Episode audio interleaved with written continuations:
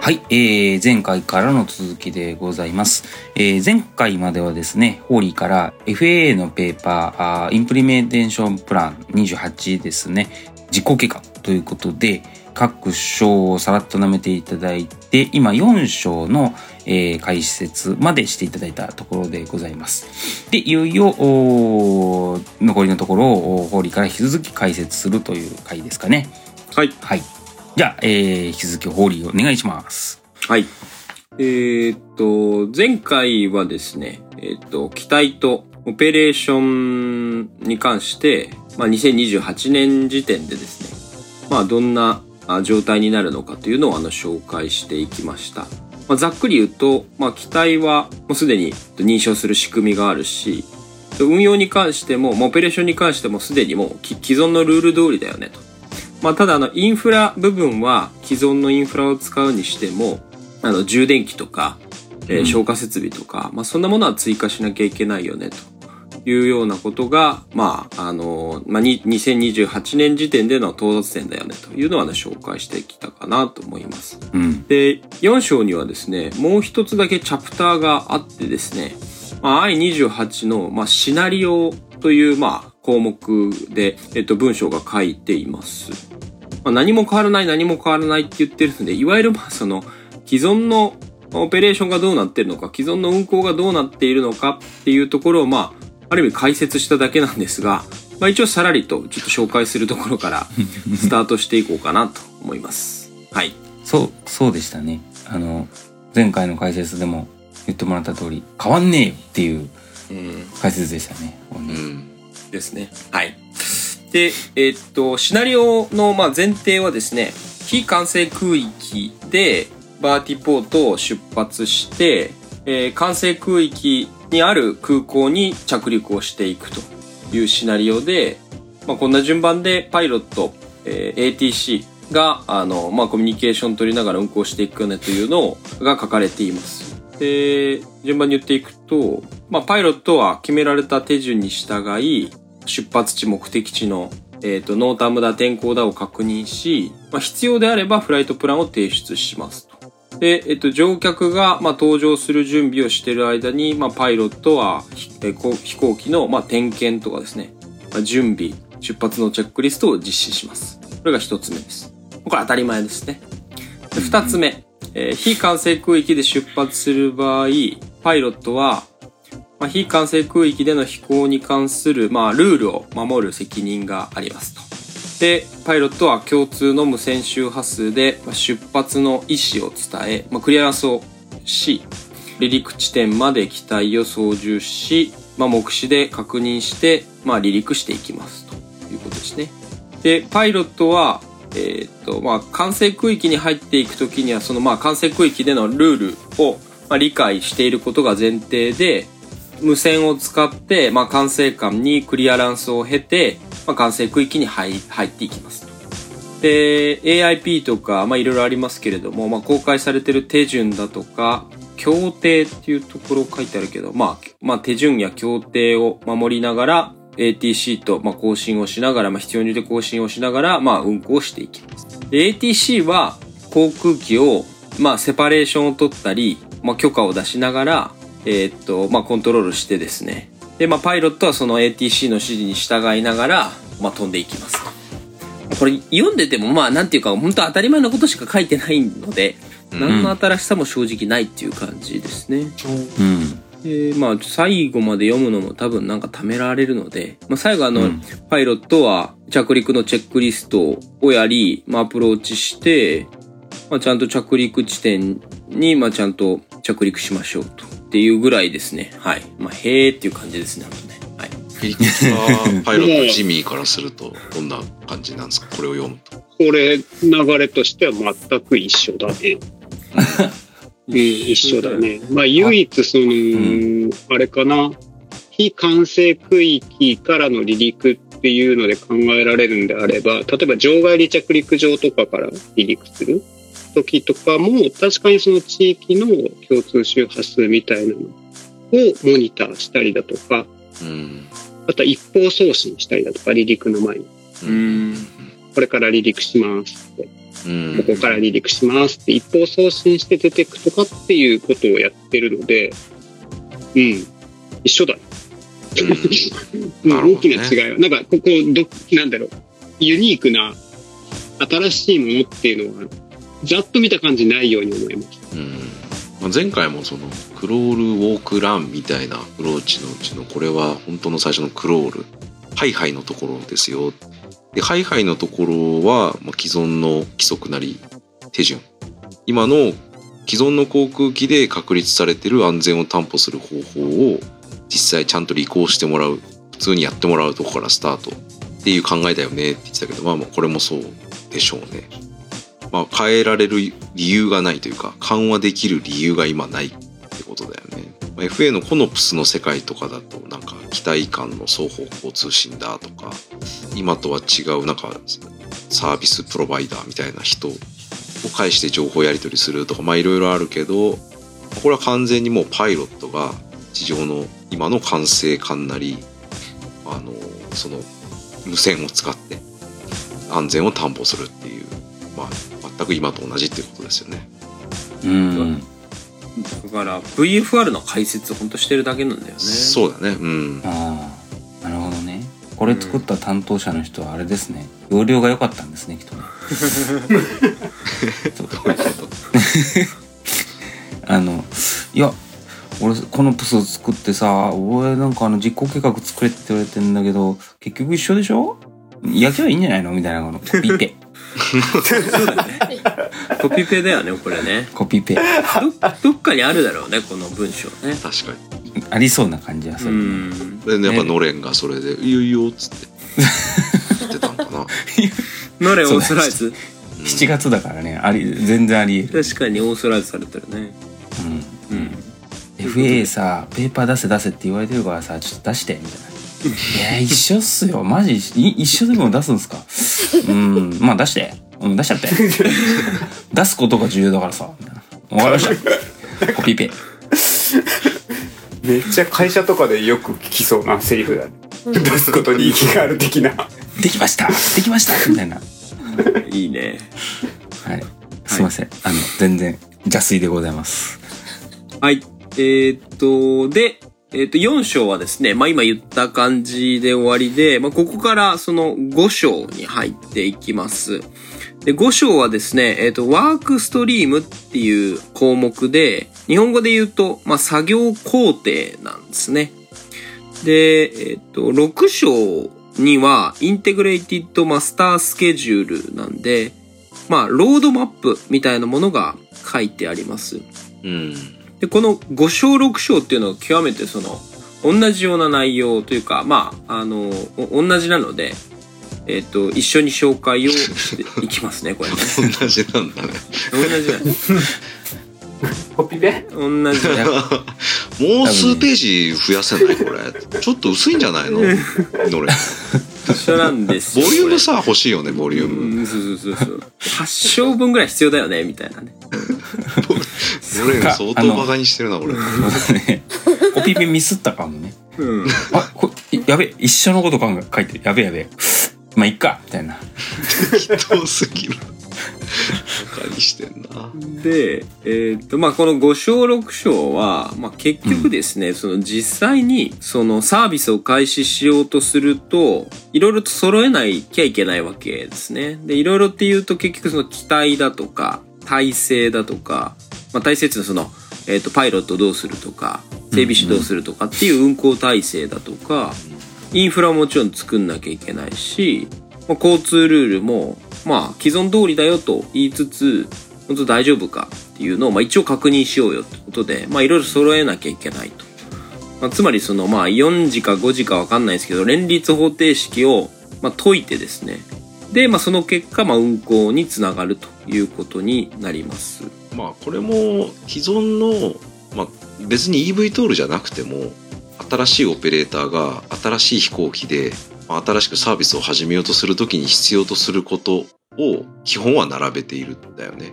ただ、まあ、さっきも堀が言ってたみたいに、まあ、インフラで言うと、まあ、充電っていうところは完全に今までまあなかったところだから、まあ、そこは準備しなきゃいけない。だけど、基本的にこの後書いてある、まあ、やんなきゃいけないことっていうのは、まあ、今の規則レギュレーションの中で、まあ、新しいエアラインなりが登場したらやんなきゃいけないことああとあれかなパイロットだけはだけはっていうかパイロットもあれだね今んとこまだ EV トルパイロット存在しないから、まあ、それをちゃんと、まあ、免許を出すために何をやらなきゃいけないかとかも入ってくるかな。そうだね。それはそうかもしれない。で、えーっと、まあ、5章が一番ボリュームがあるんですが、まあ、それのその概要がわかるのが、まあ、マスタースケジュールというものになっています。で、えっと、まあ、28年の到達点は、まあ、結局変わらないとは言っていたものの、まあ、順番にいろいろ確かめたり、準備は多少必要で、まあ、結局何やっていかなきゃいけないんだっけっていうそのプロセスをですね、まあ、あの分解して書いてあります。で、日本も、これ実はその官民協議会で、あの、ロードマップ作りましたけれども、まあ、それと極めて似てます。うん。あの、実際に運行しようと思い、えロードマップを作りました。で、このロードマップも、あの、論点ごとに、あの、ワーキンググループを作って、機体ってどう認証したらいいんだっけっていう機体の、えーあえー機体の基準グループとか、パイロットライセンスどうするんだっけって言って操縦士ライセンスワーキングとか、離着陸ポートってどういう基準をもとにえー認証するんだっけってことで、離着陸場ワーキングだとか、まあ、いろんなワーキングがあるんですけど、まあ、このフレームワークとほぼアメリカも一緒です。うんうん。I28 のペーパーの29ページを見てもらうと、まあ、このロードマップが、えっと、記載されていて、日本の場合は、覚えてる人は、あの、赤、青、緑みたいな、ユースケースがあって、法律があって、技術みたいな、この3色でロードマップが書かれてるんですが、I28 の場合は、大きく4色か5色ぐらい、まあ、緑、薄い青、濃い青、紫みたいな、こういう構造の中で、まあ、マスタースケジュールが書いてあります。うん。で、順番にこの一番上だね、これ緑は、ポートについてですね、インフラについて書いてあります。で、水色の部分が機体どうするんだっけ？で、濃いめの青がオペレーションどうするんだっけ？で、紺色的なものが、えっと、交通管理系。で、まあ、紫色が具体的なプロシージャーとか、えコミュニティエンゲージメントと呼ばれるようなイシューについて、でまあ、ロードマップが書かれています。まあなかなかちょっと言葉だけだと難しいかもしれない。いわゆるガントチャートみたいなやつが書かれていて、そうですあの横軸が時間でそこにこうたくさんやるべきことの帯がこう並んでるっていう感じですよね。でそういうこと。横軸はあの横軸がタイムとは書いてあるけど、メモリはなくて、メモリないんだよね。うん何年っていうメモリはないんだよねそうでまあざっくりパッと見まあなんか1年ごとっぽい感じで線は書いてあるけどまあいつまでみたいな定量的なことは書いてないんだよね。ただまあおよそその何と何がどういう順番でどれくらいの相対的に時間がかかるかっていうのは、まあ、なんとなくわかるような絵になってます。これまあこの絵自体をツイッターとかのいつもの新しい配信ですってやるときとかにも貼っておこうと思います。これがまあ一番ハイライトというか、ハイライト。まあうんこのインプリメンテーションプランを端的に表している情報かなと思います。これちょうどここが28だとさ、28、27、26、25、24、23、22で、なんかそれぐらいかなと思ったりするよね。まあもしここが28かもしれないけどね。28、そう27、26。これ出てんのがでも23年だ23とか、からねそうもう始まってるよっていうことでは。なんだろうなっていう感じだよね。そう。んそうでうすね。んいや、これあの、担当者が、の、ドラフトにはきっと期間は書いてたんだろうなと思ってこああう。で、省内決、省内じゃないや、なんつうの、局内決済か。あ。広告局内決済上げるときに、いや、まあこれまずくね、みたいな、こう。えじゃあ、ど、どうですかね？どっちでもいいんですけど、僕は、みたいな。あ。あるね、あるある、あるよね。じゃあ、とりあえず、わかりましたよ上、上、だけ消そう。上だけ消しとこう。みたいな。わかりました。はーいって、ピッて。はい、これで消す、みたいな。え、書き直しっすかみたいなやるもんね。え、いや、書き直せとは言ってない。まあ、この難しいよねこのレポレポートなんなんなんだろうなその別に何もコミットはしてないってことなんだよな、多う分。ん。うん。なんかこういうことをやる必要があるよって言ってるけど別に俺たちこのタイムラインでやるぜとは言ってないん。だろうね。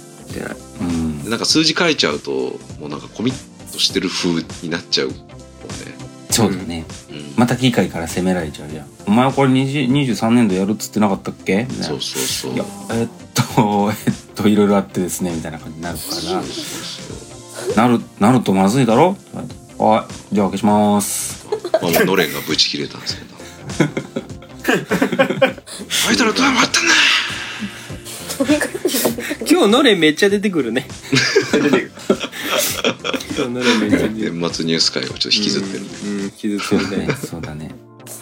でもなんかあれだね、これ本当に、あの、日本、日本のロードマップと、まあ、そっくりっちゃそっくりだね、これね。うん。なんかこう、構成カテゴリーとかね。う、ん。色、色使いとか、ホーリー言ったように、本当に、いや、参考にしたんじゃないかってぐらいな、あれですね。うん。うん。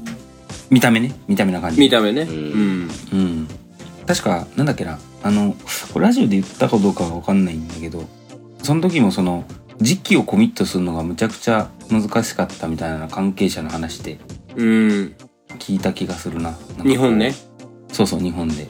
うんで最後の最後なんか飛び出したワードが、なんか2030だから ?2030 年代頃みたいな。ん？ん？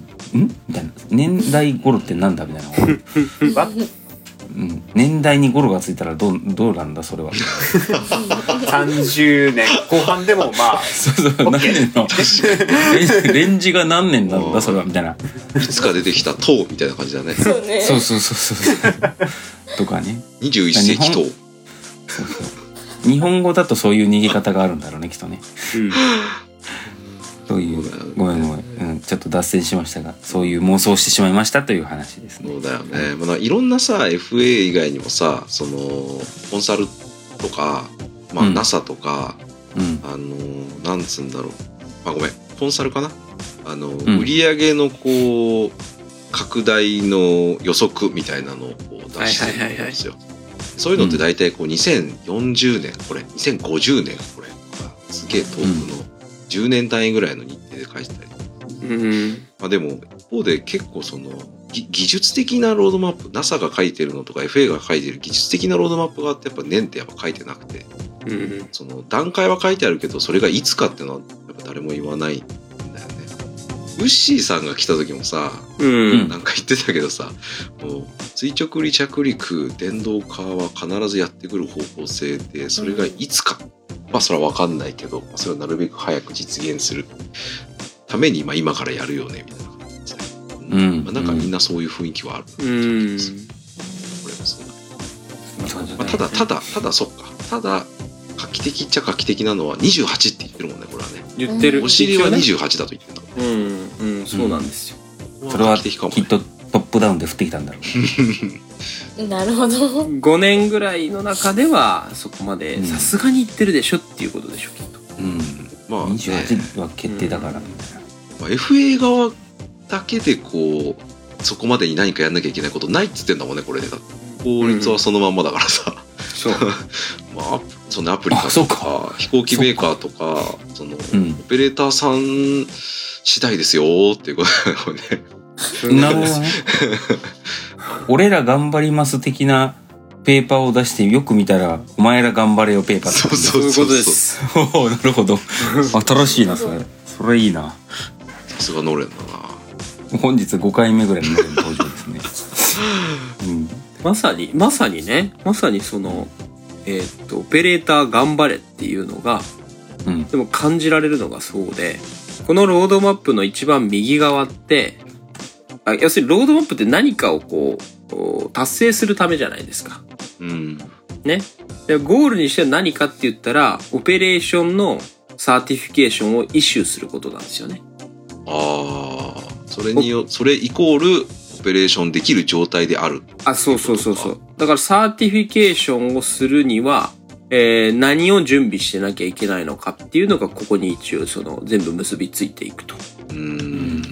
これ台本にはですね、これはあの、カレーに例えてですね、あ の書いたんですけど一時取り行こうよそれそれ行こうよいいよいいよ。いや、結局その、いや、3分クッキングと一緒ですよね。まあ、つまりその今回のあのゴールはカレーですと。うん。じゃがいもだ、人参だ、お肉だ、スパイスだ。うん。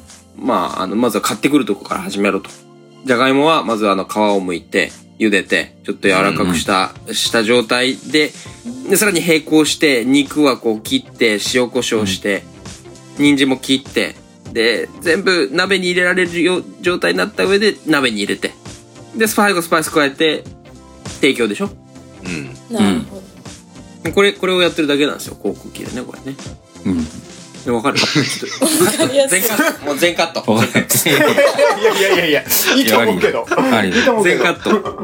あるよ、全然あるよ。で、前でカレーだったのかってその、炒め、炒める順はお肉じゃなくて玉ねぎじゃないんですか？みたいな人がいる。あーたまにいる。そうそういるいるいるいる飴色になるまで炒めた方がいいんじゃないですか？弱火で、みたいな。こう弱火で。時間かかるだから、ゆるく書いてる。ゆるく書いてる。だからね、そういうこと言われないように、そういうこと言われないように、こう、時期もぼやかしてるし、うん。このマスタースケジュールもかなり曖昧。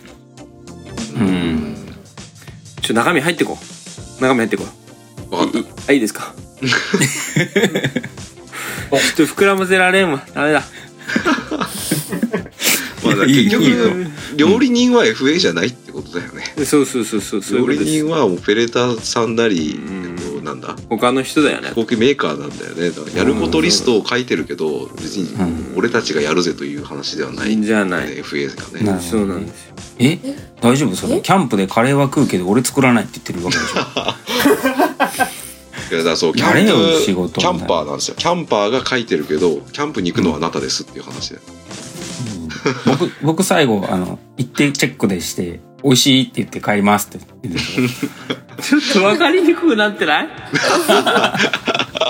ごめん。でこれ以上はやんない方がいいやめとこう、やめとこう。やめとこう。や。めとこう。何書いてるか一応紹介するとねえーっとそのカラフルなやつの緑色はこれバーティポートなわけですよ。これ何から始まるかっていうとサイトセレクションですね。まあ場所をまず選ぼうと。でその後ナショナルバーティポートアクティビティなんででナショナルステイトでローカルに落ちていくんで一番大きいこのナショナルなその国全体におけるバーティポートのアクティビティで大方針決めてでその上で state 州単位で vertiport の activity さらに local on airport とか、まあ、 federal funded vertiport activity なんで、まあ、ローカルのえ vertiport を作る activity に落ちていきます。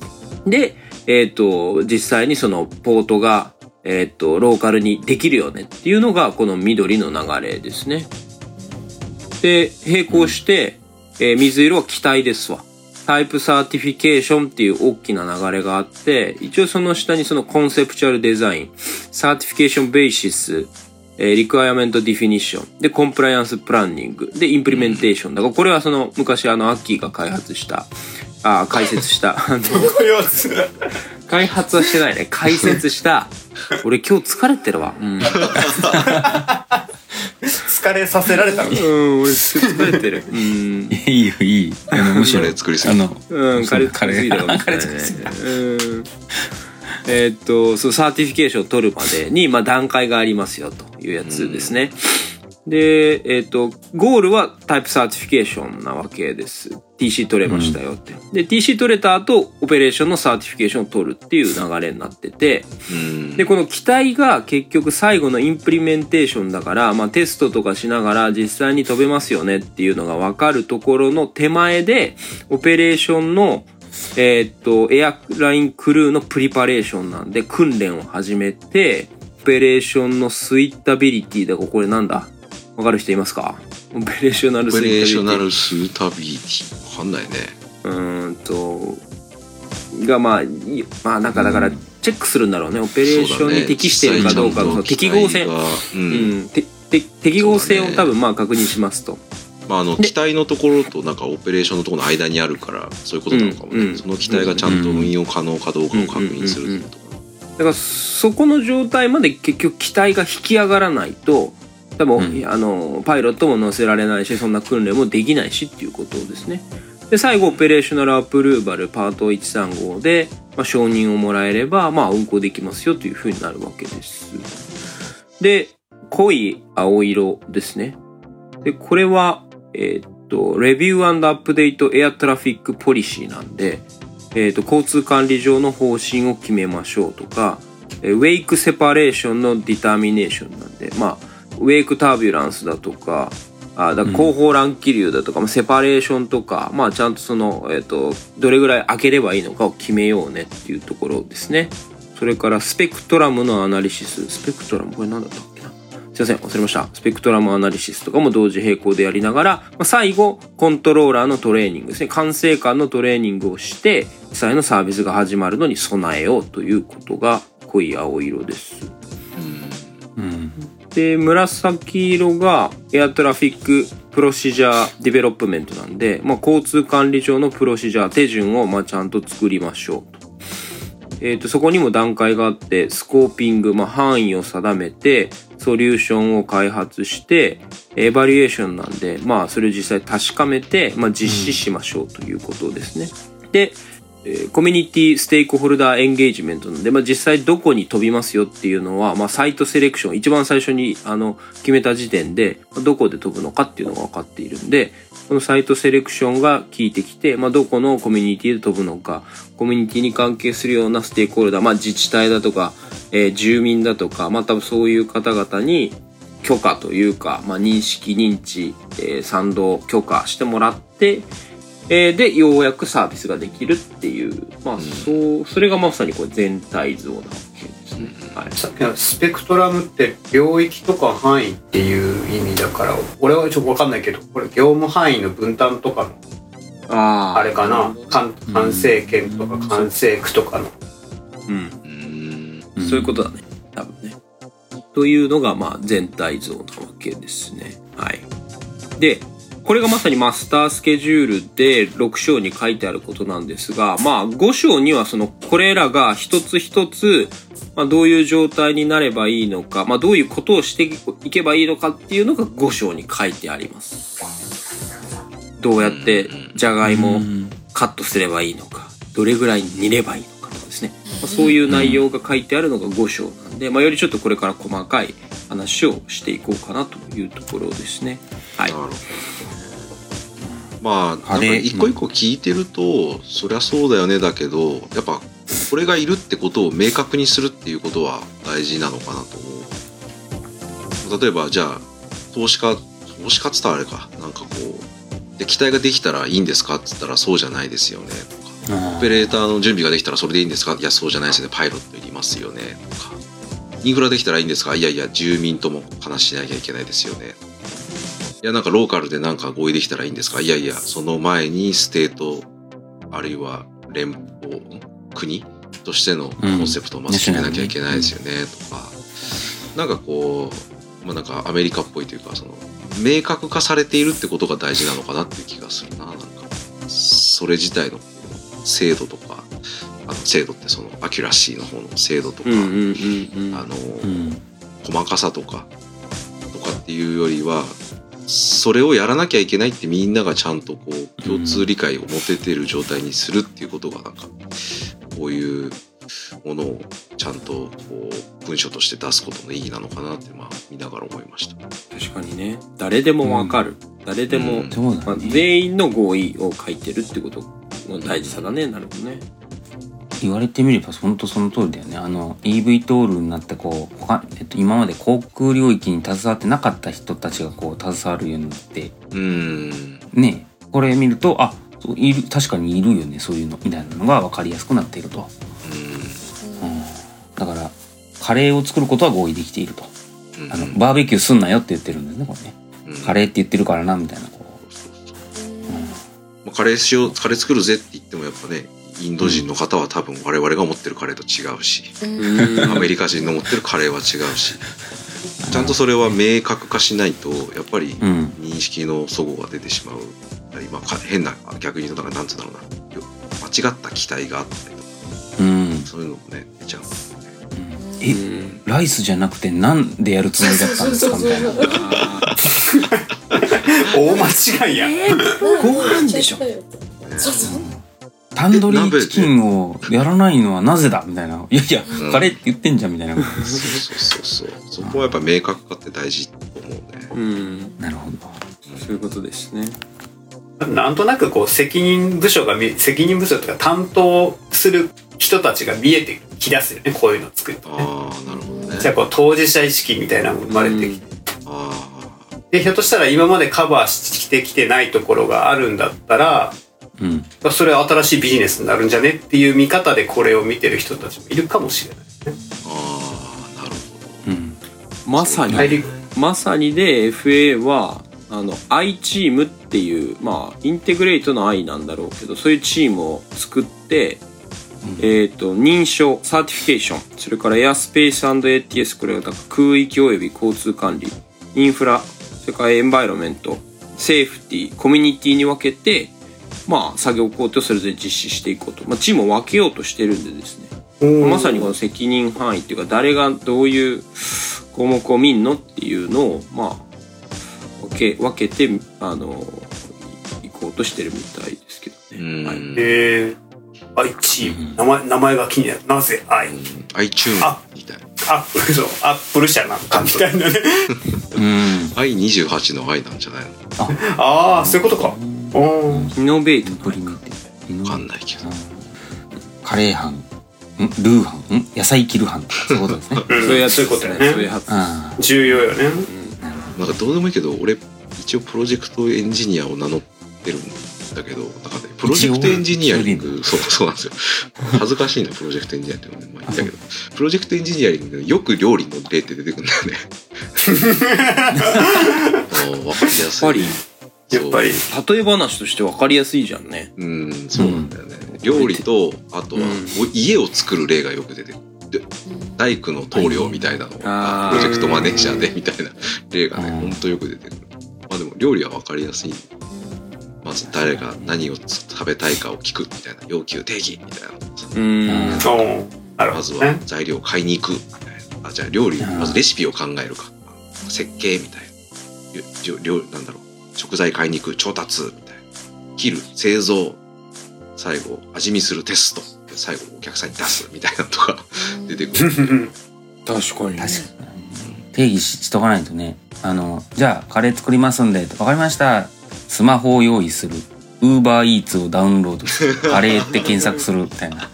住所を入力する。あ、いいね。そうかみたいな。そうだね。いいね。いいね。うんソリューションうん。っていうかね最後は同じだもんねそれね。確かに。うん。最後は一緒だもん。違うルートあやっぱり決めとかないとダメだねみたいな。そんな話だね、そんなところですかね今日は。はい。はい、えー、じゃあ今日のところはそれくらいで終わりましてえっ、と次回はえっ、とより細かいところですね。をお解説してもらおうと思いますはいじゃあ皆様今日はお疲れ様でした。ありがとうございました。ありがとうございました。ありがとうございました